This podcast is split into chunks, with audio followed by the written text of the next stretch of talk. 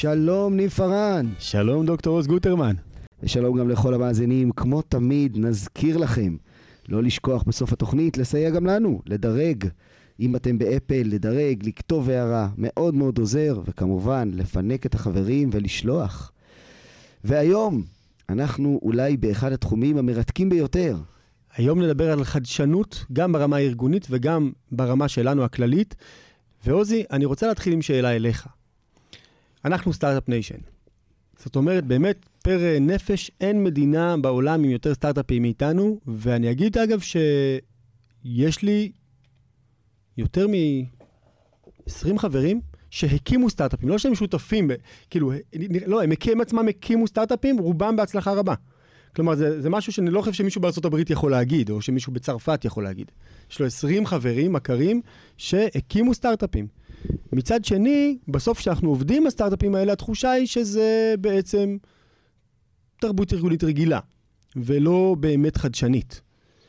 אז השאלה שלי, האם חדשנות היא באה לידי ביטוי בזה שאנחנו אומת הסטארט-אפים? תראה, אני חושב שחדשנות באה לידי ביטוי קודם כל בתרבות הישראלית השורשית ביותר. אנחנו אומת האלתור הבינלאומית. ואומת האלתור הבינלאומית מתחילה כבר בשנות ה-20 וה-30 עם העליות הראשונות וכן הלאה, ש, שבהם בעצם אה, אין פתרונות. וכדי, בגלל שאין פתרונות, מגיעה אוכלוסייה מצד אחד משכילה, מצד שני מגיעה למקום מאוד מאוד בעייתי, וצריכה להתחיל לאלתר דברים. ואיפשהו תרבות האלתור דובקת בנו עד היום. זה DNA, אתה אומר. אני אומר שזה חלק מה-DNA הישראלי, לכן גם כשאתה רואה ישראלים מגיעים למדינות אחרות, אתה רואה אותם ממשיכים בחשיבה היזמית, בחשיבה המאלתרת, בחשיבה שיוצאת מהקופסה. אבל uh, אולי אנחנו טועים, אין ברירה, צריך לשאול מומחה. נכון, אבל אני רק אגיד גם uh, בהמשך לשיחה הזאת... אני רואה שאתה לא לוקח את הרמה להנחתה לא, של לא, uh, בוא נעבור למומחה שלנו. מיד נציג את המומחה שלנו, רק אני אגיד, כי אני חושב על מה שאמרת ואני מאוד מסכים. אני אגיד שאנחנו עבדנו אבל עם חברות כמו SIT ואחרות, שדווקא תופסות חדשנות כאירוע יותר שיטתי, ולא כאירוע של האם הצלחת לאלתר הפעם או לא. אבל בשביל זה באמת הבאנו מומחה. אוקיי, עכשיו אתה אומר, עכשיו אתה לוקח את הרמה להנחתה, כשהכדור כבר ירד חזרה לרצפה וכבר לא באוויר. אפשר לשכב עליו בכיף, על הרימון. אז שלום. מיבי, הצג לנו את מומחה החדשנות שלנו להיום. ובכן, שלום לשחף שניר. אהלן. אז מי שלא יודע, שחף, מומחה לניהול חדשנות בארגונים. בעשור האחרון ייעץ בנושא לאין ספור ארגונים ומילא תפקידים של ניהול חדשנות בארגונים כמו בנק הפועלים, אמדוקס. היום שחף מנהל חדשנות פנים-ארגונית באחד הארגונים הגדולים והמשמעותיים במדינה, שירותי בריאות כללית, זה 40 אלף עובדים. יותר אפילו, כן. זה ארגון כזה משפחתי, קטן, אינטימי כזה, כולם נפגשים ביחד בחגים, כיף גדול. צריך להגיד ארגון הבריאות השני בגודלו בעולם, נכון? באמת? כן, האינטגרטור השני בגודלו בעולם, שיש בו גם, יש לו גם בתי חולים וגם uh, מרפאות, הוא, הוא הראשון, הגדול ביותר uh, בישראל, זה ארגון, uh, ארגון מופרע, מופרע. הם, הם יותר, משרת יותר ממחצית מאוכלוסיית ישראל, uh, 4.8 מיליון uh, מטופלים. זה אימפקט uh, מדהים, קשה, קשה להבין אותו באמת. אז אם אתה מייצר שם חדשנות, אתה מייצר ערך. אתה אומר. חד משמעית. זה, זה, זה, זה כל זה אנחנו אומרים בעבודה שלנו, שאתה עושה, מספיק לעשות שינוי קטן ויש לו ripple effect שמשפיע על, על עשרות ומאות אלפים בכל, בכל נקודה שאתה נוגע. זה זכות אה, גדולה. מדהים. אני רוצה שחף להתחיל איתך מההתחלה, בעצם של השיחה המקדימה שלי ושל עוזי. אז אנחנו באמת start-up nation? כן, בטח, בטח. זה, אנחנו ידועים בכל העולם ביכולת שלנו לייצר סטארט-אפים, וזה, וזה, גאווה גדולה. ואני, היו לי, לי שתי תמונות בראש שדיברתם. אחת זה על ה-20 חברים שלך. אמרתי לעצמי, יואו, איזה כיף שיש לך כל כך הרבה חברים. זה, זה כיף, אגב, זה כיף, זה מעורר השראה. באמת, גם זה תחומים נורא נורא שונים, וזה מאוד מעורר השראה. והשאלה שעלתה לי זה, זה מתוך ה-20 האלה, כמה מהם היום מנהלים עסקים משגשגים גדולים אה, אה, ובשלים, או אפילו האם זו אספירציה שלהם. האם, האם באמת אתה תלך ל-20 חברים האלה, הם יגידו לך, כשאני אהיה גדול, אני רוצה לנהל ארגון ענק, מסיבי, גדול, שמביא את המוצר שלי ל, למיליוני אנשים. מה שאתה שואל זה אם הם חולמים על האקזיט, או הם חולמים על באמת לעשות אימפקט. נכון. אז אני יכול להגיד שהרוב חולמים על אקזיט. הרוב, אבל יש לי נגיד אחד מהם שכבר מנהל עסק, שוב, אלפי, הוא לא חברי שירותי בריאות כללית, אבל כן, כן בוא נגיד אלף עובדים, והוא לא, לא הולך ל...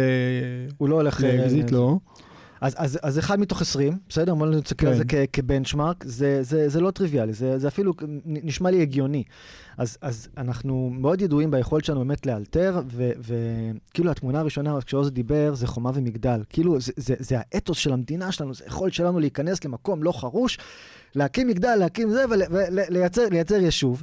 אה, אנחנו פחות טובים בלקחת את הסטארט-אפים האלה ו- ולבשל אותם, ואנחנו רואים יותר ויותר קולות, גם בעולם, שאומרים, סבבה, אוקיי, תתבגרו. הבנו שאתם יודעים ל- לעשות סטארט-אפים, עכשיו תיקחו אותם ותתחילו לייצר מהם ארגונים שהם יותר בשלים, זה משהו שאנחנו פחות טובים בהם. אפרופו, אני אגיד גם כמדינה, אנחנו עדיין סטארט-אפ, אנחנו עדיין uh, חרדים לקיומנו, אנחנו עדיין מפחדים שלא נהיה כאן מחר. אנחנו לא מעולים בלהתנהל כמדינה. אה, אבל משתנה בחמש שנים האחרונות, נכון? זאת אומרת, לאט לאט, נגיד פעם דיברו על זה שאין ארגונים שהשווי שלהם יותר ממיליארד דולר בישראל, והיום יש כבר כמה וכמה כאלה. אני לא בטוח ששווי של ארגון זה המדד הכי טוב לבשלות שלו. ואנחנו רואים הרבה מאוד סטארט-אפים, אפרופו, גם עכשיו, בשנה האחרונה, היה כאילו אה, אטרף של, אה, של, של אה, הנפקות, של ארגונים שהם יוניקורנס. אתה, אתה לא יודע להגיד האם הם בשלים, האם הם יציבים, האם האנשים שעומדים בראשם רוצים לייצר אימפקט ולגדול, או רוצים להגיע לאקזיט הבא. זה, זה לא בהכרח אחד לאחד. Uh, עכשיו, באירופה ובארצות הברית זה, זה, זה הרבה יותר שכיח. א', יש להם היסטוריה, יש להם מסורת של ארגונים מאוד ותיקים וגדולים. יש להם יותר מה להפסיד, כי אצלהם חלק מדד, ממדד ההצלחה זה מסורת. אז, אז, אז שם הם לוקחים את, ה, את הפרקטיקה הזו של חדשנות, והם אומרים, אנחנו צריכים להפוך אותה למשהו שהוא יותר שיטתי, אפרופו SIT. זה לא משהו שאנחנו רוצים לזרום איתו. אז אני רגע אמשיך בשאלה הקודמת. אגב, אני מאוד אוהב את ההשוואה שלך של ישראל לסטארט-אפ. אני חושב שהרבה מההתנהלות שלנו כמדינה היא עדיין סטארט-אפית באופייה. כן. זאת אומרת, אנחנו עדיין קצת סטארט-אפ אה, כמדינה, כאילו שיטת מצליח קצת, אה, עד שנצליח לעשות רכבת אה, קלה בגוש דן. והשאלה שלי אליך היא באמת רגע, אבל שנייה, עוד לפני שנצלול לחדשנות השיטתית, למה, אה, עוזי נתן את משנתו, שאני מאוד מאוד אוהב אותה, אבל למה לדעתך אנחנו start-up nation? מה, מה הופך אותנו לכאלה? אני, אני באמת חושב שזה קשור לתרבות של המדינה שלנו. זה תרבות של, אה, של אלתורים, זה תרבות של, אה, של בוא ננסה ונראה. ובמדינה מאוד צעירה זה עובד. אתה, אתה צריך להבין אה, מה לעשות, ואתה צריך לעשות את זה לאט-לאט. אה, בארגונים, במדינות אחרות, גם בארצות הברית וגם ובאירופה, יש להם פשוט הרבה יותר היסטוריה. הם למדו המון, הם הבינו מה עובד ומה לא. הם גם מאוד מעולים בלייצר ארגונים כבדים, אה, שהם, שהם, יש להם מסורת, יש להם היסטוריה של מה עובד. אנחנו עדיין מנסים להבין מה עובד. אני חושב שהרבה ממה שעובד לנו פה, אגב, זה רצייה חברתית. אם הרבה מהחברים שלך עשו סטארט-אפים, מה זה הרבה? בסדר, אז אולי לי זה הרבה ולמישהו אחר זה אחד, אבל מספיק אחד. שאתה מכיר שעשה, אתה אומר, רגע, גם אני יכול. כלומר, יש פה המון אלמנט של, של הדבקה. אתה מרשה לי לשאול אותך פה, לאתגר רגע את מה שאמרת. אני, אני אגיד, יש, אה, יש מומחה בינלאומי ליצירתיות שהגיע להעביר סדנה ליצירתיות לישראלים. והוא אוהב לתת כאלה שאלות קשות, ושיפצו מחוץ לחולצה, לקופסה, ואז אה, הוא מגיע לישראל, ואחרי חצי שעה הוא עמום. הוא אומר, מה הולך פה? אתם, אתם כל, הזמן, כל התרגילים שאני נותן, שבכל מקום קשה איתם, אתם תוך שתי דקות פותרים אותם, מה, מה קורה כאן? כן. עכשיו, יש עוד מדינות צעירות שהוקמו לפני 50 שנה. בסדר? דרום קוריאה. בסדר? פחות או יותר בזמן שלנו, ארוסה לחלוטין אחרי מלחמה, אפילו קצת אחרינו. עוד מדינות באפריקה, עוד מדינות אפילו באירופה, שהיו גמורות לגמרי והוקמו למעשה מחדש. אף אחת מהן לא עם רמת היצירתיות המטורפת שאנחנו רואים בישראל. אני אגיד, רק שהמאזינים יבינו, באות לפה חברות ענק, גוגל ומייקרוסופט ומוטורולה והענקיות העולמיות, כן. כן. מקימות פה מרכזי פיתוח, שסליחה, בוא נגיד את האמת, בהודו יש פי 200, פי 300 מהנדסים, לגמרי. שעולה העלות שלהם היא, היא עשירית מאשר בישראל, נכון. ועדיין הם כולם באים לישראל לא מתוך ציונות, Mm. אלא כי פה הם אה, מקבלים מוצר יותר טוב של חדשנות. נכון. למה דווקא בישראל ולא המדינות הצעירות האחרות? אני, אני, לא, אני לא, לא אנתרופולוג במקצועי, כן, אבל אנחנו אני... מתקיפים אותך לא על כן, התחום לא, שלך. אבל אני, אני, יכול, אני, יכול, אני יכול להגג איתך ולהגיד שהתרבות בדרום קוריאה לא נוצרה כשדרום קוריאה אה, אה, נו- נוסדה. בסדר? זה, זה Mm. תרבות בעולם המזרח שהיא שם כבר הרבה מאוד שנים. גם באירופה, בסדר? זה שעכשיו יש מדינה חדשה ששינו את השם שלה כי היא התפצלה, כי זה... התרבות לא נוצרה שם, המנטליות של העם לא נוצרה שם. אצלנו המנטליות, העם מגיע מכל הגלויות ויצר כאן משהו שהוא ייחודי, הוא יצר כאן סטארט-אפ. שונה יש מאין. ו- ו- ואני חושב שמשם זה מגיע. התרבות שלנו עדיין מתגבשת. על, על אוכל אני יכול לדבר הרבה, על האוכל הישראלי, שכן קיים, לא קיים, כן יש לו מסורת, לו, זה, זה דוגמה מעולה. גם, גם היום האוכל הישראלי הוא סוג של סטארט-אפ, הוא עדיין מתגבש, הוא עדיין משתנה, הוא מאוד מאוד יצירתי, שפים שלנו מגיעים מכל העולם. תבוא לשף בצרפת, יש עליו משקל של מסורת באיטליה, באירופה, עם אוכל זה כאילו, it goes generations. על, על אותו עיקרון. אנחנו יצר, יצרנו כאן יש מאין, ולכן אנחנו מאוד מאוד יצירתיים, אני לא, לא מוריד בזה. אז בואי אם ככה נגיע לתחום המומחיות שלך, ונשאל את השאלה הזאת, האם היצירתיות הזאת, האם הסטארט-אפ ניישניות הזאת, באה באמת לידי ביטוי גם בחדשנות הארגונית, שזה בעצם התחום שלך. נכון, אז, אז אני, אני חושב שפחות. אני חושב שאנחנו מעולים בלייצר פתרונות יצירתיים, אנחנו מעולים בלייצר סטארט-אפים. אנחנו לא מעולים בלנהל את החדשנות, אנחנו לא מעולים בלקחת ארגון שהוא מעוצב כדי להרוג חדשנות, שזה רוב הארגונים, ולעזור לו לייצר חדשנות באופן שיטתית. אז רגע, בוא נתקוף את זה. מה זה אומר מעוצב כדי להרוג חדשנות? ארגונים הרי בנויים כמנועי ביצוע, נכון? אנחנו אמורים לייצר תוצאות שהן צפויות בזמן שאמרנו שנעשה את זה, וכמו שאמרנו שנעשה את זה. יש לנו מדע, יש לנו יעד להגיע ב-Q3 ל-X, אנחנו צריכים להגיע ל-X. לא הגענו, הפסדנו. הגענו יותר מדי רחוק, גם הפסדנו. נכון? יש, הרי שוק ההון מעניש ארגונים שהם outperform את, ה, את, ה, את הצפי שלהם. אז, אז כדי לעשות את זה, אתה צריך לייצר מנוע ביצוע מאוד מאוד מדויק, משומן היטב, שעובד בצורה מאוד uh, ברורה. חדשנות היא לא ככה. היא לא, היא לא, היא לא צפויה, היא מסוכנת, היא מלאה באי-ודאות, היא לא חלק... היא מ... לא עומדת בדדליינים. בדיוק, היא לא עומדת בדדליינים, היא לא עומדת בלו"ז שקבעת, היא מלאה ב- ב- בסימני שאלה, זה אחרת. אז, אז זהו, אז נגמר לי המשפט. כן. נקודה. הופ, לא. נקודה. אז, אז אתה אומר שבעצם החדשנות הארגונית שאתה מדבר עליה, היא באופן אולי פרדוקסלי יותר חזקה במדינות אחרות מאשר בישראל, נגיד אירופה או ארה"ב שאתה מכיר. נכון, כי הם מתמודדים יותר עם הבעיה הזו, יש להם ארגוני ענק, שיש להם המון מה להפסיד, והם רואים שהמציאות משתנה, והם יודעים שהם לא מעוצבים כדי להתמודד עם המציאות הזו. ואז מה שאומרים, אוקיי, אני רוצה, כמו, ש, כמו שכארגון בניתי אה, תפעול, או בניתי משאבי אנוש, או כספים, או כל אחד מהגופ, מה, מהחלקים של ארגון כיכולת ליבה, גם חדשנות צריכה להיות אחת מיכולות הליבה שלי כדי לעזור לי להתאקלם. וואלה, כלומר יש היום יחידות בארגונים גדולים שהן יחידות חדשנות בסדר גודל של יחידת כספים? כן, יש יחידות ענקיות של, של עשרות אנשים, אני עדיין לא חושב שזה כמו כספים או פיתוח או כל דבר אחר, אבל יחידות מאוד מאוד גדולות שעוסקות במחקר, בשיתופי פעולה, בפיתוח של רעיונות, בתיקוף שלהם, דברים ש, שמנוע הביצוע לא אמור לעשות, אין לו, אין לו את הקפסיטי לעשות את זה. זאת אומרת, זו חיה שחיה, אתה אומר, אם אני מחר הולך לארה"ב, סתם דוגמה, לארגוני הענק, מה שאני אמצא שם שאני לא מוצא בישראל זה יחידות חדשנות? כן, אתה תראה, תעשה עכשיו גוגל Innovation Manager, Innovation Director, Chief of Innovation באירופה, בארצות הברית, תמצא גם כאלה בארץ, אה, אבל באירופה ובארצות הברית זה ממש פרקטיקה מאוד מאוד מקובלת, אה, והמטרה שלהם זה לעזור, לעזור לארגונים להשתנות. עכשיו, מה זה ארגונים? בואו, ארגונים הרי זה, זה, זה פיקציה, נכון? הרי ארגונים לא באמת קיימים, זה המצאה שלנו, ארגונים זה אנשים. נכון, אני בחיים לא אלך במסדרון בכללית ואני אמצא את כללית. עכשיו, בעצם כשאני אומר בוא נייצר שינוי, בוא נעזור, נעזור לארגונים להשתנות, בעצם אני אומר בוא נעזור לאנשים להשתנות. בואו, בוא, הארגונים מנסים לייצר מבנים שעוזרים לעובדים שלהם, לנו, להשתנות ולהתאקלם לתוך, אה, לתוך מציאות משתנה. זה נכון להגיד שזה בעיקר להנהלה, או שאתה אומר לא?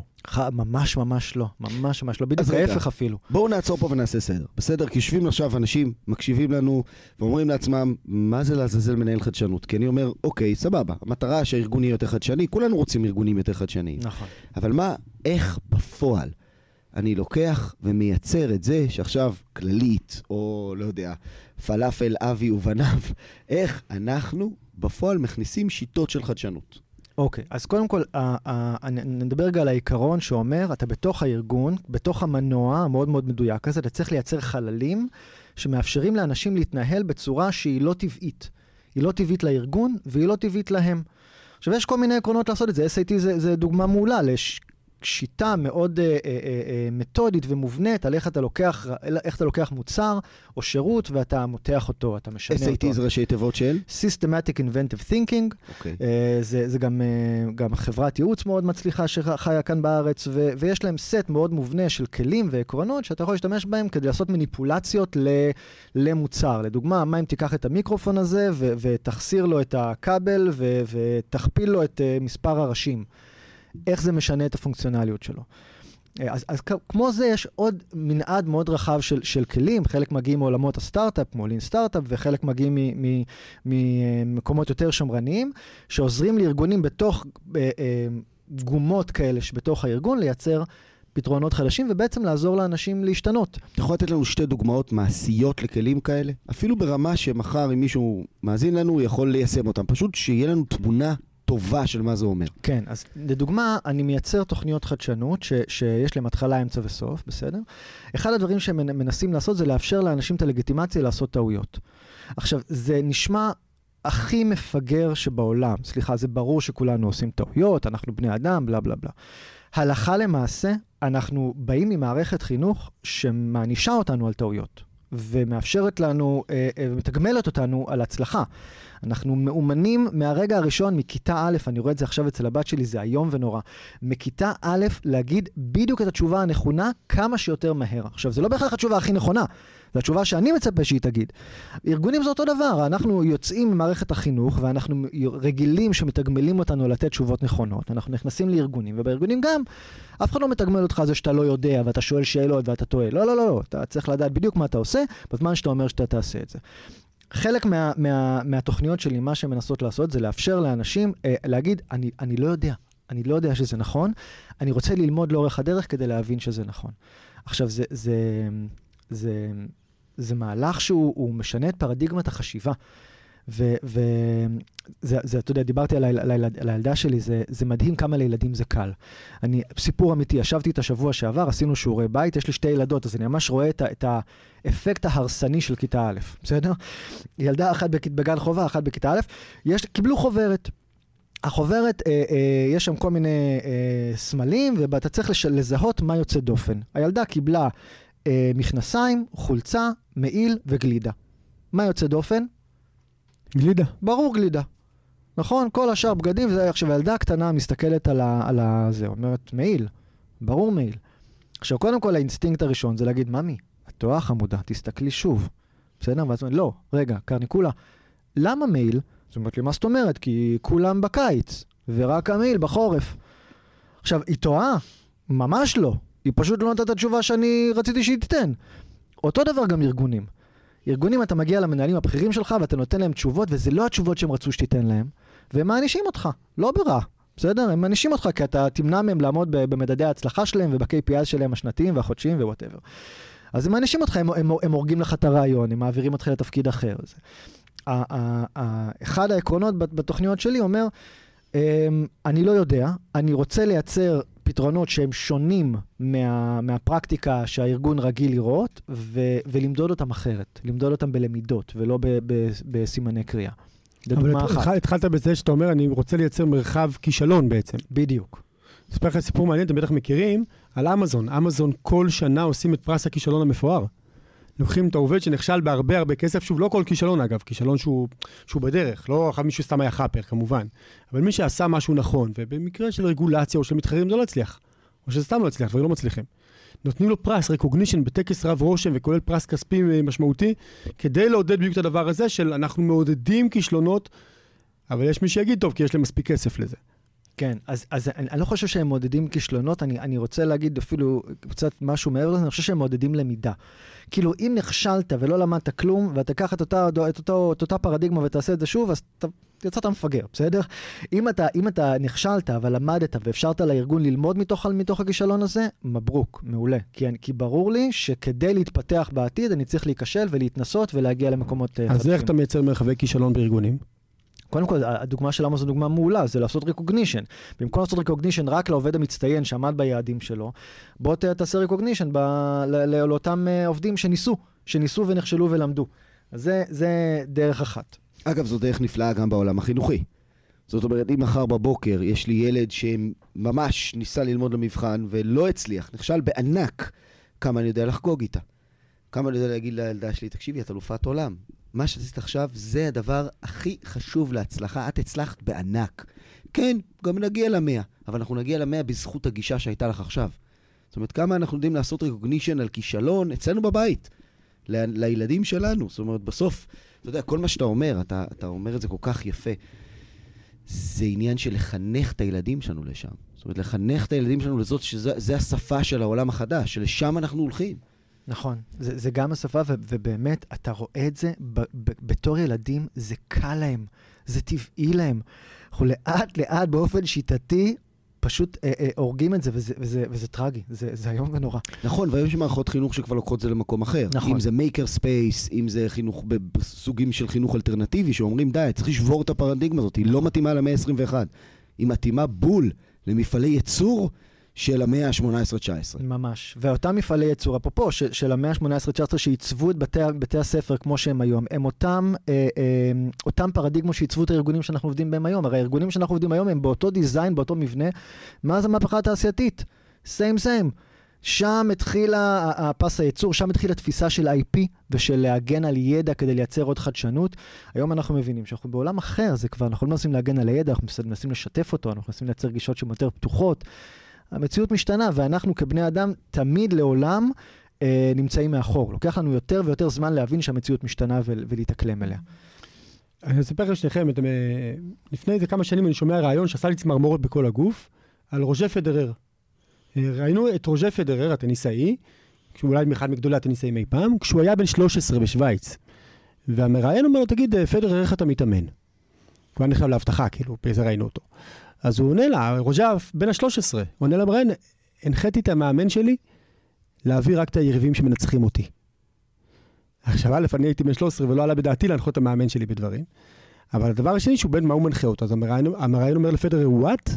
אז פדרר אומר לו, תשמע, מצאתי שאלה שאני מנצח, אני לא לומד מהם הרבה. אני לומד הכי הרבה מאלה שאני מפסיד להם. אז ביקשתי מהמאמן שיביא רק אותם. מהמם. עכשיו, אתה אומר, זה מטורף, בן 13. בגלל זה הוא פדרר. כי זה, כי זה בעצם, בעצם הוא אומר, הדרך שלי להצלחה היא נובעת מלמידה, לא, לא, מניצ, לא מניצחונות, וזה, וזה חזק נורא. זה חזק נורא. עכשיו, כן. אתה את יודע, שחף, זה, זה, זה מדהים מה שאתה אומר. אני גם מבין איך ליישם את זה בבית, גם מי שמקשיב לנו בפודקאסט הזה קיבל כבר הרבה כלים של ליישם את זה בבית. אתה מדבר על תהליך שיטתי של איך שאני מייצר את זה בארגון. אחד, דיברת על recognition, כמה כן. אני בכלל נותן קרדיט לאנשים שיזמו, למדו, עשו תהליכים מדהימים, גם אם התהליך בסופו של דבר לא יתרומם. כן. מה עוד אני יכול לעשות כדי, אצלי בארגון, לייצר אווירה של חדשנות? אז הנה עוד, שוב, אני, אני, אני אני אגיד את זה בעדינות, אני חושב שהאווירה זה אחלה, היא, היא ממש ממש לא קרובה כדי לייצר תוצאות, וחדשנות חייבת לייצר תוצאות כדי, כדי להיות סוסטיינבל. אז מה המילה הנכונה? מנגנונים? מנגנונים, מנגנונים. אה, אה, למה, למה אני רגיש למילה הזו אווירה? כי אני יודע שיש הרבה מאוד פעילות של חדשנות שבאה לייצר אווירה ו-employee engagement, אני, אני פחות מאמין בזה. אני חושב שכשאנחנו מנסים לייצר תרבות חדשה, הרי בסוף מה זה קורה? אנחנו, אנחנו מנסים לייצר אלטרנטיבה לתרבות הקיימת. עכשיו, התרבות הקיימת הוכיחה את עצמה, היא באה עם קבלות, זה מה שהיא הביאה את הארגון עד הלום. אם אני רוצה לייצר אלטרנטיבה, אני צריך להביא משהו שיכול לייצר תוצאות, ו- ולכן האווירה היא לא, היא לא מספיקה. אז, אז מנגנונים זו דוגמה, זו מילה מעולה. Uh, אני חושב שעוד עיקרון שאני מנסה ל- ל- ליישם ב- ב- בתהליכים שלי, במנגנונים שלי, זה, זה לייצר uh, גיוון uh, של אנשים. Mm. עכשיו, גם זה לכאורה נורא נורא טריוויאלי, ועדיין בארגונים זה, זה לא, כי זה לא יעיל לייצר גיוון של אנשים. גיוון שאתה מדבר עליו זה הגיוון של אה, מה שנקרא diversity, אה, נניח, אני עבדנו עם Procter, Procter and Gamble, כן. אז זה ממש חרטו diversity על הקירות, ואתה הולך שם, באמת, אני רואה, אתה רואה את כל ה... נקרא לזה מגזרים, בסדר? כן. לא עכשיו להגיד, אה, אבל באמת, כל המגזרות הם חרדים וערבים וכאלה וכאלה וכאלה, באמת, אתה רואה את כולם, והם מדברים על זה, והם חיים את זה, וזה מייצר שם שיח, ומתראיינים על זה בגלובס ובכלכליסט. כן. זה ה diversity שאתה מדבר עליו? אז זה גם, זה גם. אני חושב שזה diversity מאוד מאוד חשוב. אני, אני, אני עדיין כואב לי שאנחנו צריכים עוד לדבר על diversity בין גברים לנשים, שזה עדיין issue, כאב לשני, לשתי בנות, זה כאילו הורג אותי שזה עדיין משהו שצריך לדבר עליו, אבל זה יותר מזה, זה diversity של נקודות מבט ושל תפיסות. אמ, אני ראיתי מתכנתים. שיושבים בחדר אחד, אחד מגיע מהודו, אחד מגיע מישראל, אחד מגיע מברזיל, הם מדברים בול אותו דבר, copy. diversity בחדשנות זה שאני רוצה להכניס לאותו חדר אנשים שיש להם דרכים שונות לפתור בעיות שונות. יש להם דרכים לראות בעיה אחרת. ו, ו, וזה משהו שהארגונים שלנו לא מאפשרים לנו לעשות את זה, כי אנחנו עובדים ב silos, הרי אנחנו, כל הכספים בדרך כלל יושבים באותה קומה, וכל הפיתוח יושבים באותה קומה, זה יעיל, כי אם אני רוצה לפתור בעיה בפיתוח, יותר קל לי לדבר עם בן אדם שמדבר את השפה, שכבר, אני לא צריך להסביר לו מה זה. אה, כשאני בא לפתור בעיות חדשות, יש לי אינטרס להכניס אנשים עם מגוון מאוד מאוד רחב לחדר. במאמר מוסגר, זה המשתנה, המספר אחד שמנבא הצלחה של, פרויקט, של צוותים של חדשנות. וואלה. כן, כאילו מחקרים הראו, זה לא משנה כמה אנשים מקצועיים אתה מכניס לחדר, מה הניסיון שלהם, ככל שהם יותר מגוונים, אה, ככה הם מצליחים במונחי. כללית, הכוונה לדוגמה להביא אה, רופאה ואח ולא יודע, אה, רוקחת וכן הלאה וכן הלאה, זאת הכוונה? גם, גם, וגם מנהל מוצר, רחמנא ליצלן, כן, וגם מישהו שמבין. מערכות, וגם מישהו שיודע מה זה ארגון ושיטות, וגם, אוי ואבוי לנו, מישהו שמגיע מחוץ לארגון. מישהו שמגיע מחברת פארמה או מחברת טכנולוגיה אחרת, וביחד הם נכנסים והם מקבלים הבנה אחרת לגמרי של מה באמת הבעיה ומה באמת הפתרון. אני אעצור ואגיד שיש פה דבר מדהים שאתה עושה. למה יש פה דבר מדהים שאתה עושה? כי כל אחד שעכשיו מקשיב לנו יכול להשתמש במה שאמרת. לגמרי. לדוגמה, אם אני עכשיו רוצה לפתור איזושהי בעיה שיש לי, כל בעיה שהיא, בפלאפליה שלי, אוקיי, או בצוות הקטן שלי, מה שאתה אומר לי, עוז, לך תחפש את האנשים שלא היית באופן טבעי מכניס לצוות. לך אולי להוא מהיח"צ, לך אולי לזאתי המתכנתת שעובדת אצלכם, שבחיים לא היית מביא אותה לצוות לשאול אותה שאלות. את האנשים האלה תצוד ותביא, וזה המנבא מספר אחד. נכון, מכמה סיבות. קודם כל, הרבה מאוד פעמים יש להם באמת זווית שונה על הבעיה שלך. זווית שונה על הבעיה שלך, ולפעמים, גם אם לא מכירים את הבעיה שלך, יש להם זווית אחרת להסתכל עליה. ואני אני אתן לכם דוגמה. אה, אחת התוכניות הראשונות ש- שעשיתי בכללית, זה מאתגר לפתרון, זו תוכנית שזה בדיוק מה שהיא עושה. היא, היא לוקחת אתגרים, והיא בונה סביבם צוותים מאוד מאוד מגוונים. הם מגיעים גם מהמטה וגם מהשטח וגם מחוץ לארגון וגם בתוך הארגון וזה. באחד מהתהליכים אה, עבד, עמדתי באחד הצוותים והם הם רצו לייצר איזשהו פתרון שאמר, אני, אני אפשט את זה, אני רוצה להביא את המטופל למרפאה שלו, למרפאת המומחה שלו, כדי שאני אוכל לסרוק לו את העין ודרך זה להבין האם יש סכנה שהוא יתעוור. בסדר? אה, וזה באיזושהי מחלה על רקע סכרתי. אה, הלכתי, לקחתי את הצוות הזה ואמרתי, לכו תדברו עם המטופלים. עכשיו, הרופאים בחדר, אמ- כאילו, לא אמרו את זה במפורש, אמרו את זה בעדינות, אמרו לי, שחף, חמוד, אני מדבר איתם כבר 30 שנה, אני מכיר את המטופלים האלה, אני פוגש אותם על בסיס אה, שבועי, אמרתי, לא, לא, לא. לכו תדברו איתם, אבל תשאלו שאלות אחרות, לא השאלות שאתם רגילים, זה לא שאלות קליניות, זה שאלות שבאמת להבין את החוויה של, ה, של המטופל שלך, ואל תלכו ביחד, לכו עם אנשים אחרים מהצוות. והיה ראש מחלקה שהלך עם אה, מנהל מוצר, והם הלכו לדבר עם אה, מטופל. והם שאלו אותו על, הח- על, על הטיפול שלו ועל מהלך הטיפול שלו, ובאיזשהו שלב עולה, עולה אה, השאלה מהמנהל מוצר, אה, תגיד, מה הדבר שהכי מטריד אותך ב, ב, במחלה שלך? והמטופל אומר, תשמע, אני, אני, אני קניתי חלקת קבר. הבן אדם בן 45, הוא כבר קנה חלקת קבר. וכשהם חקרו יותר לעומק, מה, מה עובר על בן אדם בן 45 שקונה חלקת קבר, הוא אומר, יש כאן חרדה כל כך עמוקה מהמחלה, אני אפילו לא רוצה להתמודד איתה. עכשיו, זה משהו שלא יעלה לעולם בשיחה עם רופא. ומתוך התובנה הזו הם הבינו שהם צריכים לפגוש את המטופל, הם לא צריכים לחכות שהוא יגיע למרפאת מומחה, כי הם מפחדים להגיע למרפאת מומחה. הם צריכים לייצר את הפתרון אחרת שהוא יהיה plug and play בתוך המרפאה של הרופא משפחה שלו. כי אחרת הוא לא יבוא. עכשיו, זה, זה, זה, זה, זה סגמנט אדיר של מטופלים, שהיינו מפספסים אותם, רק כי אנחנו לא מבינים ממה הם מפחדים, וזה לא השאלות שרופא נוהג לשאול, זה שאלות שמנהל מוצר לצורך העניין נוהג לשאול. זה, אה, רק בשביל סקרנות פרט טכני, כמה אנשים יש בצוות כזה שאתה מקים? אה, אידיאלי בין חמישה לשבעה אנשים. בין חמישה, אומרת, זה צוות מאוד מאוד קטן. מאוד מאוד קטן, עם הרבה מאוד לוויינים, הרבה מאוד מומחי תוכן, הרבה מאוד אנשים שנכנסים ויוצאים במהלך התהליך. אני אגיד, המטופל לצורך העניין, בעולם אידיאלי הוא היה חלק מהצוות, אז הוא לא נמצא חלק מהצוות, אז אני, אני בא לשאול אותו מה, מה הצרכים שלו, ואז אני מראה לו את הפתרונות ומתקף את זה איתו, אני בא ויוצא, הוא נכנס ויוצא לתהליך. אבל זה צוותים מאוד מאוד קטנים, כן. צריכים להיות אינטימיים כדי לייצר שפה. חלק, חלק מהקושי בצוותים כאלה זה לייצר שפה משותפת, נכון? הם מדברים בשפה שונה. אוקיי, אז אני רגע עושה לנו את הריוויו הזה, אז דיברנו כלי אחד שאתה מייצר סביבת משחקים בעצם של חדשנות, שעל זה אנחנו מדברים. איך אנחנו מייצרים בעולם הארגוני, או גם בעולם המשפחתי, שמטבעם הם יותר שמרניים ורצים על קו מסוים, איך אני מייצר משחק, מגרש משחקים אחר. אז אחד, אמרת שאני צריך לאפשר לקחת סיכונים, מקומות שבהם מותר לטעות. שתיים, אמרת, אני צריך לייצר diversity, לאו דווקא של מה שנקרא, כמו ב Procter, אלא diversity של אנשים עם סגנונות חשיבה אחרים. נכון. אוקיי, מה שלוש? אני צריך לשבור את הטמפו הארגוני. זוכרים אמרנו זה מנוע, למנוע יש קצב, אתה מקשיב לו, טק טק טק טק טק טק טק טק טק, יש לו קצב, יש לו קצב רבעוני, יש לו קצב שנתי, יש לו קצב חצי שנתי, הוא מתנהל בצורה כזו. עכשיו, למה הוא מתנהל בצורה כזו? כי הוא מתנהל ברמת ודאות מאוד מאוד גבוהה. אה, אנחנו רגילים לעבוד ככה, נוח לנו לעבוד ככה, זה מאוד יעיל לעבוד ככה, גם לימדו אותנו לעבוד ככה, לילדים לא עובדים ככה, לילדים אין טמפו. אה, ילדים, נגיד הבת שלי, כשהיא עכשיו בונה ארמון, אין לו לוז, הוא לא נגמר, הוא מתפתח, הוא מת... והוא מרימה עוד, היא שמה עוד uh, כרית, והיא שמה עוד משהו, והיא משחקת בו קצת, ואז היא אומרת שחסר לה משהו, אז לנו בתוך ארגון אין את החופש לעשות את זה, אין את החופש להיכנס לתוך תהליך יצירה ולהבין תוך כדי מה אנחנו אמורים ליצור.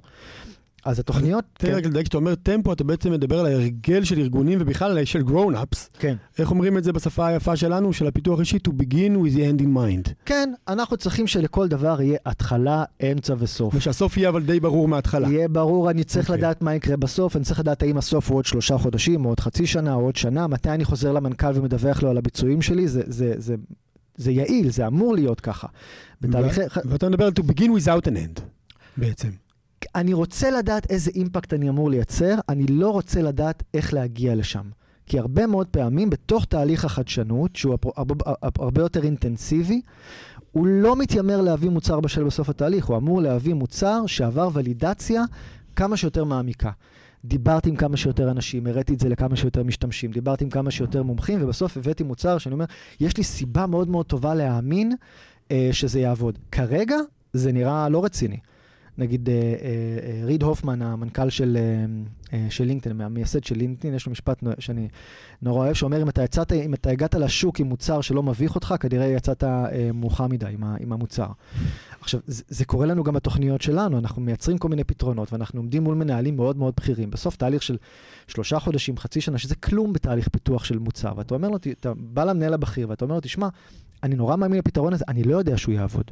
הוא מלא בחורים, יש כאן המון דברים שאני לא יודע לענות עליהם. Uh, אבל, אבל הגעתי עד הלום ואני למדתי המון בדרך ויש לי סיבה מאוד טובה להאמין שזה יעבוד. למה? כי הנה הדאטה והנה הנתונים והנה מה שלמדתי בדרך והנה התובנות. תשקיע בי, אל תשקיע בי עכשיו חמישה מיליון כדי להפוך את זה למוצר מדף. תשקיע בי עוד מאה אלף, עוד מאתיים אלף כדי לעזור לי לתקף את זה לשלב הבא. זה לא פרקטיקה שקורית בארגונים. זה בעצם לייצר סטארט-אפים בתוך ארגונים, או יזמות בתוך ארגונים. בדיוק. אני עדיין אשאל, אבל איך זה נעשה באופן קונקרטי? זאת אומרת, איך באופן קונקרטי יוצרים את ה disruption הזה של הקצב הקבוע של הארגון? אז, אז קודם כל אתה מייצר תוכנית שיש לה התחלה, אמצע וסוף, ואתה by design אה, מעצב אותה לשלושה חודשים או לחמישה חודשים או לחצי שנה.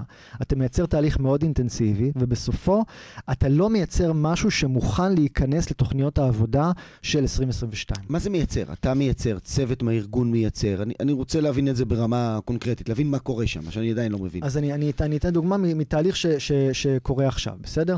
אנחנו, אה, אה, יש לנו... תוכנית מאתגר לפתרון, יש לנו עכשיו שמונה צוותים שלפני שבועיים היו מול אה, ועדת שיפוט. הם, אה, כל אחד מהם הציג פתרון. ועדת שיפוט זה מנכ"ל וסמנכ"לים? ב- בסבב הראשון זה, זה סמנכ"לים, בסבב השני זה כבר מנכ"ל והנהלה מצומצמת. כן, mm. ו- ו- ושוב, ב- ב- בארגון כמו כללית, זה ממש ממש לא טריוויאלי לקבל attention של מנכ"ל שמנהל ארגון ענק. אה, זה, זה ממש לא טריוויאלי. מנהל את הארגון האזרחי הגדול בישראל. הגדול בישראל, המעסיק הגדול בישראל, באמת הארגון ענק. אה, אז, אז אתה בא ואתה נותן פיץ'. עכשיו, בפיץ' הזה, מה, מה, מה זה אומר? אתה, אתה אומר, לצורך העניין, אה, אני רוצה לייצר איזושהי אה, אפליקציה. האפליקציה הזאת צריכה להתחבר לשני סנסורים שיאפשרו לי לנטר, לנטר ילד חולה אסתמה בבית. בסדר? זה נגיד פתרון שיצא שנה שעברה, אז אני מרגיש יותר נוח לדבר עליו. זה לא משהו שהוא עדיין בהתהוות. Uh, למה אני חושב שזה פתרון טוב? כי דיברתי עם ילדים, ודיברתי עם ההורים שלהם, והבנתי שהבעיה היא לא, uh, היא לא המשאף, אלא העובדה שאנחנו תופסים את ההתקף מאוחר מדי. ואם אנחנו נתפוס אותו בזמן, אנחנו יכולים למנוע את ההתקף ולקצר את ההתקף אם הוא כבר קורה. בשביל זה אני צריך לנטר. זה הקונספט שאני רואה לנגד עיניי, יש בו אפליקציה ביד אחת, יש לו שלושה סנסורים ביד שנייה, אני מייצר ערכה, אני מביא את זה למטופל, עכשיו, אה, ככה זה יעבוד, אבל לא פיתחתי כלום. אין לי, אין לי כרגע MVP, אין לי שום פיתוח, לא אפיינתי את זה לדיטייל דיזיין, אני לא צריך את זה כדי להבין שזה הכיוון. כי דיברתי עם המטופלים, דיברתי עם רופאים, דיברתי עם זה. עכשיו, בדרך כלל בארגונים כמו שלנו, המטרה היא להגיד, קודם כל למכור את זה. להגיד, זה יעבוד בוודאות. זה יעבוד בוודאות. מנכ"ל יקר, תן לי חמישה מיליון שקלים או שני מיליון שקלים, ותן לי להפוך את זה למוצר. אה, ואני ראיתי את זה גם בארגונים אחרים. אה, אה, יזמים מאוד מאוד עסוקים בלמכור את הרעיון שלהם. בסדר? ולדחוף אותו בתוך תוכניות העבודה. אנחנו אומרים ההפך, אנחנו אומרים, תקשיבו, זה, זה רעיון שיש בו המון המון אי ודאות, אנחנו לא פיתחנו שום דבר, אבל לפני שפיתחנו אותו, תיקפנו אותו המון. עשינו אבות טיפוס, עשינו prototyping, הראינו את זה למטופלים, הראינו את זה לילדים, לראות אם, אם, זה, אם זה מעורר בהם תחושה ורצון לייצר engagement עם האפליקציה. בגלל זה אנחנו חושבים שזה יעבוד. עכשיו, אנחנו לא רוצים להפוך את זה למוצר ענק. אנחנו רוצים להפוך את זה למשהו מאוד מאוד לוקאלי בשלב הראשון, לעשות, לעשות proof of concept מקומי, להראות שזה, שילדים באמת ישתמשו בזה, שזה מביא ערך להורים. כשנוכיח לך את זה, אנחנו נבוא לבקש כסף להפוך את זה לתוכנית עבודה, כי בתוכנית עבודה אתה כבר מייצר פתרון רוחבי, זה צריך להגיע לכל הילדים בארץ, זה, זה, זה רמה אחרת של אפיון ושל פיתוח ושל מורכבות. בוא נראה שהבנתי. בסדר? ואני אומר, בוא נראה שהבנתי, כי אני רוצה לראות איך אני לוקח את זה מחר לעולם שלי או לכל מי שמקשיב לנו. כן. אתה אומר, תנסו לפעמים לא לחשוב בגדול.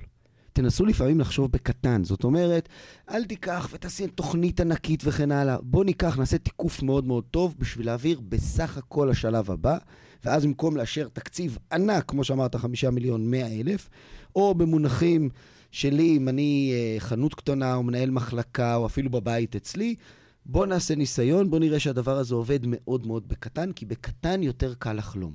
לגמרי. לגמרי. אתה, אתה, אתה רואה את זה נגיד בחנות אפליקציות, כמה אפליקציות יש בחנות האפליקציות שאף אחד מעולם לא הוריד. זה טרגי.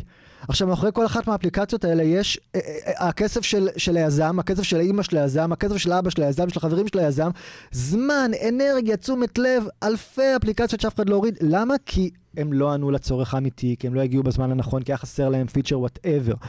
לפני שאתה שם את זה על, ה, על, ה, על החנות ואומר לכולם, לכו על זה, בוא, בוא תתקף את זה, בוא רגע שים, תעשה prototype, תראה איך אנשים מגיבים לזה. דיברת על אחד הדברים הכי מרתקים קודם, וזרקת אותו במשפט אחד והמשכת הלאה. sorry. וזה... לא, אני, אני, אני אומר sorry למאזינים, שאי אפשר לגעת בכל הדברים המעניינים. אתה דיברת על דבר מרתק שאמרת, אנחנו תמיד היינו רגילים לשמור מידע אצלנו. כן. וזהו. לא רלוונטי, להפך, תחשוב על לפזר מידע, תחשוב על, על, על להפיץ מידע. כן. תוכל להגיד עוד מילה על הדבר הזה? כן, הרי מאיפה כל זה התחיל? אמרנו במהפכה התעשייתית, זה, זו הייתה הפעם הראשונה ש, שהמושג IP נכנס ל, ל, לתודעה. ומעבדת החדשנות הראשונה של אדיסון נוצרה במנלו פארק, וזו הייתה הפעם הראשונה שהוא הבטיח לעולם, אני הולך כל... שבועיים לצאת עם המצאה חדשה, וכל חצי שנה לצאת עם המצאה פורצת דרך, וזה היה... blockbuster. blockbuster, וזה היה pipeline החדשנות הראשון בהיסטוריה, ואז התחילה, הארגונים התחילו להבין שהם צריכים לפתח פתרונות חדשים, וזה חלק מהשרידות שלהם. כדי לשמור על השרידות שלהם, צריכים להגן על הידע שלהם, נכון? שלא יגנבו להם את הפטנטים, ואז... ככל שהזמן עובר והידע הופך להיות משהו שהוא הרבה יותר נגיש והרבה יותר משותף, ארגונים מבינים שהם כבר לא יכולים לשמור על הידע שלהם, ושסטטיסטית, מה לעשות, רוב הידע נמצא בחוץ. אז יש להם אינטרס לייצר יותר שיתופי פעולה, לשתף את הידע שלהם. מכאן הגיעה התפיסה של open source, נכון שאנחנו מפתחים ביחד פתרונות. מכאן הגיעה התפיסה של לייצר ecosystem, שמאפשר לכל מיני ארגונים לעבוד ולשתף פעולה ביחד. זו תפיסה אחרת לגמרי. נגיד היום, עדיין מצפים ממני, עדיין מצפים ממני להחתים NDA, אנשים שנכנסים לתוכניות העבודה שלי. בסדר? נכון. לכל מיני... זה, זה, זה מקובל, זה פרקטיקה מקובלת, אבל, אבל בינינו, מה התוחלת? מה התוחלת של NDA? אז העורך דין מכריח אותי להחתים את ה... NDA רק נגיד אה, אה, שהכוונה לטופס שבעצם טופס סודיות. כן, טופס סודיות. אני מתחייב לשמור על סודיות, אבל מי יכול לאכוף אותה? כולם מבינים שזה הצגה. אני מאמין שבסופו של דבר נגיע לנקודה שבה אנחנו נוותר על ההצגה, ולהבין, אין לנו שום יכולת או אינטרס לשמור על הידע שנוצר בתוך התהליך הזה. אגב, רוצים... זה גם נכון, אנחנו רואים את זה במחקרים היום בתוך ארגונים עצמם. כלומר, ממש אנחנו רואים מחקרים חדשים שארגונים שהם בריאים וחפצי חיים, אפרופו חדשנות, הם עובדים כמו פירמידה, וארגונים חולים עובדים כמו משפך. כלומר, זה כיוון זרימת הפתרונות בעצם. נכון, ארגון של פעם הוא מה שנקרא משפך, הפתרונות זורמים מה שנקרא מלמעלה למטה. נכון. המאזינים פה צריכים לדמיין אה, אה, כמובן אה, פירמידה, אה, משפך כאילו. אבל הארגונים החדשים, הארגונים היותר יותר יעילים עובדים הפוך, פתרונות זורמים מלמטה למעלה נכון, בעצם. נכון. ובגלל זה הם גם יותר שטוחים, נכון? כדי לאפשר להם לזרום יותר מהר למעלה. כן. הדוגמה האולטימטיבית לזה, הדוגמה של מה שאתה אמרת עכשיו על הנושא של המידע, ולא להפסיק להגן על המידע, זה אילון מאסק. שטסלה לא רושמת פטנטים. וכשאומרים לו, תגיד, אתה משוגע, למה אתה, למה אתה לא רושם? הוא אומר, פטנטים זה הזמנה לבית משפט. מה, אני, מה יש לי להתעסק עכשיו עם בתי משפט וכאלה? אין לי, אין לי מה להתעסק עם זה בכלל. אז זה, זאת הכוונה במה שאתה אומר של, של להוציא את המידע? כן, כי, כי המידע כבר שם בחוץ, אתה לא יכול להגן על זה, אתה, אתה, אתה נכנס לדיני אה, חוזים של IP, ואני חווה את זה עכשיו על בסיס יומיומי, ואני, אתה יודע, יש לי דיונים אינסופיים עם עורכי דין, שאני מבין שזה סוג של הצגה, אני מבין את זה, אני חושב שגם הם מבינים את זה בסוף. כשאני מכניס, נגיד, אתגר לפתרון, אתה שם בחדר אחד גם, גם מישהו שמגיע מחוץ לארגון, שזה אפרופו משימה מאוד גדולה לשבור את גבולות הארגון ולהכניס אנשים מתוכו כדי לייצר פתרון שמיועד למטופלי כללית. אה, במודל של co-creation, שאתה מייצר משהו ביחד. אה, ואתה שם גם מנהל מוצר ואתה שם גם מטופל. יש כל כך הרבה ידע שנוצר בחדר הזה. עדיף לאפשר לו לזרום כדי למנף אותו, מאשר לגדר אותו ולהגן עליו. ובואו ניקח את זה שוב אלינו הביתה, לפתוח את המידע. זאת אומרת, אני יושב עם הילד שלי, הוא יכול לספר לו מה התוכנית בפנסיה ומה אנחנו עושים ואיך אנחנו הולכים לעשות את זה. זאת אומרת שאני יכול לשבת עם הילד שלי וכל ההתלבטויות על איפה לצאת לחופשה ואיך, או במה לחסוך ובמה לא לחסוך, והניהול הכלכלי שאנחנו עושים, הכל על השולחן. ואם אני אקח את זה אליי ליחידה, אותו דבר. בוא נפתח, בוא נשים את כל המידע שאנחנו רגילים שזה מידע רק של ההנהלה, להפך, בוא נוציא אותו. בוא נקרין, נצלם, ויש ארגונים היום שעושים את זה, נצלם את ישיבת ההנהלה, נשלח את זה לעובדים ונגיד, שלחו אלינו טעויות, תגידו לנו במה אנחנו טועים. אפ- אפרופו, צילום, מהמם. אפרופו צילומים, איזה דיונים היו על לחשוף את, אה, את אה, דיוני הקורונה? מה זה מטורף. הרגע, ויכוחים... ועדיין איזה- יש חיסיון. עדיין יש. חיסיון, עדיין יש. חיסיון. מעניין מאוד. עכשיו, אנחנו יודעים שזה הכל... אה, אה, לא, אולי יש סיבות לחיסיון, הרי זה חלק- חלק מחוסר האמון של הרבה אנשים נובע מזה, כי מה אתם מסתירים? כאילו באיזשהו מקום, אני חושב שאם לא היה את החיסיון הזה, אז הרבה דברים שאני חושב אגב שלא מסתירים משהו נוראי, זה מה שאני מאמין בו, אני לא יודע אגב. כן. אבל החשד הזה, הוא הוא קשה לאנשים. החשד, ואתה גם רואה, בסוף, בסוף זה זולג בדרכים יצירתיות, כי אנחנו יזמים, לגמרי. אתה שומע את ההקלטות. אני רוצה, אני רוצה שנייה לקחת אותך לדבר האחרון שדיברת כשעשינו שיחת הכנה. דיברת על עוד פרמטר אחד בסביבת המשחקים, שזה לא להתאהב ברעיון הראשון. כן, ודיברת שם על יוטיוב, ונדמה לי על אינסטגרם, או דברים מאוד מעניינים. כן. אז, אז, אה, אז זה אחד הדברים שאנחנו, אה, אפרופו דיברנו על מנגנונים, אנחנו רואים הרבה מאוד פעמים יזמים שמגיעים עם רעיון שהם מאוהבים בו ואומרים, זה הרעיון. עכשיו, למה זה הרעיון? שוב, את, אני, אני כל הזמן מחבר את זה לחינוך שלנו. מלמדים אותנו שיש לנו פתרון אחד לכל בעיה. אז אם יש בעיה, כבר מצאת פתרון, מצאת אותו, לא צריך לחפש עוד. אנחנו יודעים מניסיון, וההיסטוריה מראה את זה שוב ושוב ושוב, שסטטיסטית, באמת סטטיסטית, הפתרון הראשון שלך הוא הפתרון הפחות טוב. ודיברנו על יוטיוב, הבאתי את זה כדוגמה, כי יוטיוב זו, זו חברה שהמודל העסקי המקורי שלה היה dating app. הם רצו לעשות אפליקציה להיכרויות. כאילו הם דמיינו אנשים יושבים מול המסך, אומרים, שלום, אני שחף, אני מחפש מישהי שתשלים אותי, וטיולים על הים. יש שתי בנות, אם יש לך שני בנים. כן, בדיוק, נוכל להקים משפחה גדולה בישראל. והם הם ראו שזה זה לא, לא עובד, זה לא מייצר traction, הם לקחו את אותה טכנולוגיה והפכו משהו ש, ש, ששינה את העולם. ונגיד על ברבן שמעתם? לא. ברבן זו הייתה האפליקציה הראשונה בחנות האפליקציה שהייתה לוקיישן בייסט. בסדר? הם, הם ידעו ל, ל, לעקוב אחריך ו, ולאפשר לך להצטלם איפה שאתה מסתובב ולהגיד, אני עכשיו כאן ואני עכשיו שם. עכשיו, אף אחד לא ישתמש בה, כי זה לא עניין אף אחד להגיד לאנשים איפה אני נמצא. זה כן עניין אותם להצטלם, נגיד ליד הים, ולהגיד, וואו, תראו, אני נמצא עכשיו ליד הים. והם לקחו את המודל הזה והפכו אותו למודל אחר לגמרי, היום קוראים לחברה הזו אינסטגרם. אמרו, אנחנו בעיקר עסוקים בלשתף חוויות. איפה אתה נמצא, זה פחות משנה איפה אתה על המפה. בוא תבין, תספר לנו מה אתה חווה ואיך אתה מרגיש. עכשיו, זה מאבק שהוא הוא, הוא, הוא מתמשך בתהליכים האלה, כי אתה רואה אנשים שהם נורא נורא רוצים להוכיח שהרעיון שלהם נכון,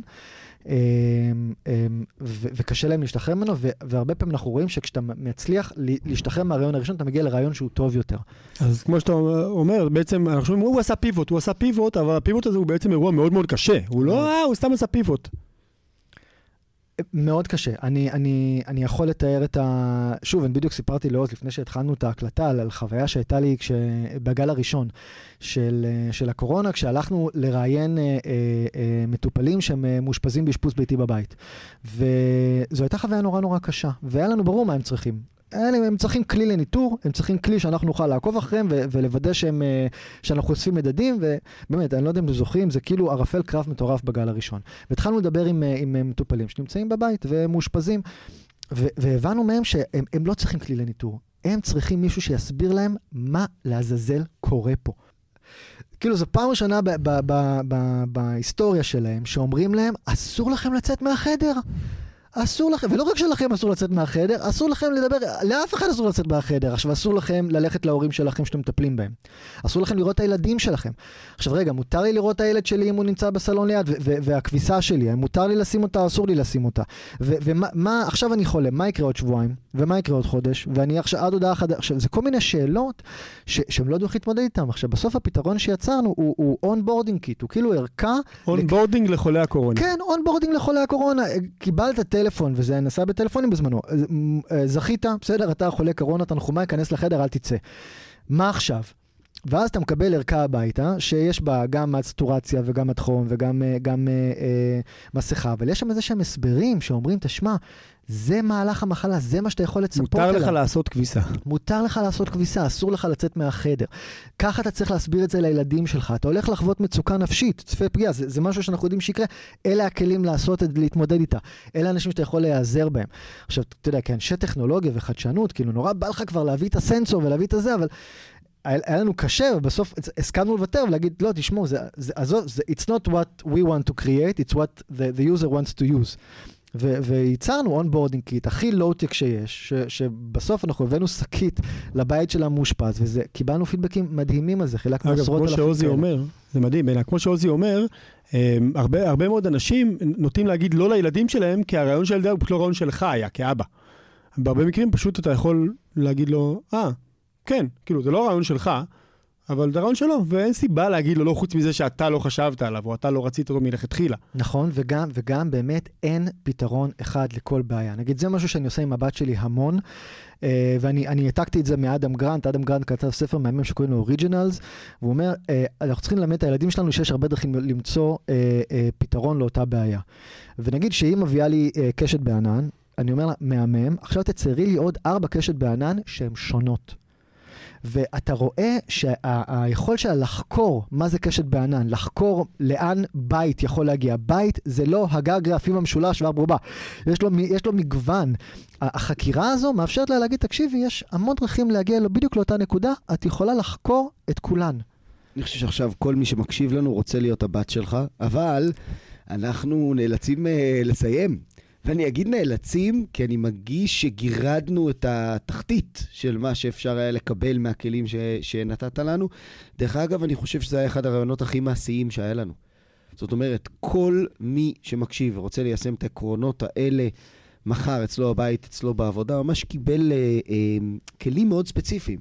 אם זה נושא של הפתיחות של המידע, אם זה נושא של לחפש את האנשים שלא היית מכניס באופן טבעי לצוות, למרות שזה עכשיו מאט ויוצר חוסר בתקשורת בשלב הראשון. אם זה כל הנושא שדיברת עליו, של לעודד כישלונות, לעודד כישלונות טובים, כישלונות שאנחנו לומדים מהם ושהשקענו בהם ושתיקפנו אותם. אם זה לא, לא ללכת בגדול, ללכת בקטן. כל כך הרבה דברים שאפשר ליישם ברמה מיידית. אז זה הזמן uh, להגיד הרבה הרבה תודה, ולהגיד שהיה תענוג גדול. יואו, גם לי, איזה כיף, איזה באסה שנגמר. היה תענוג. אז המון המון תודה, ונגיד גם תודה למאזינים שלנו, וגם תודה לכל האנשים שתמיד נמצאים כאן בלי שאתם יודעים שהם כאן, לקובי קלר, בעלי האולפן, לרבית בן יהודה, שמפיקה את התוכנית הזאת בזכותך, בלי, בלי רבית המדהימה, לא הייתה לנו את התוכנית הזאת. ליאיר גוטרמן, אשר על העריכה של הפודקאסט, ובעיקר בעיקר לכם, ושיהיה לכם מחר מקסים. אני אומר, ניבי, שעכשיו בשלב הזה, מי שנמצא איתנו עכשיו בפרק, זה או מישהו שהוא נמצא בנהיגה ולא יכול ללחוץ על הטלפון להפסיק, ושומע אותנו, או אנשים מצטיינים במיוחד. אז אם אתם עדיין נמצאים איתנו ועדיין שומעים, הרי אתם מוכתרים למצטייני התוכנית. שיהיה יום מקסים.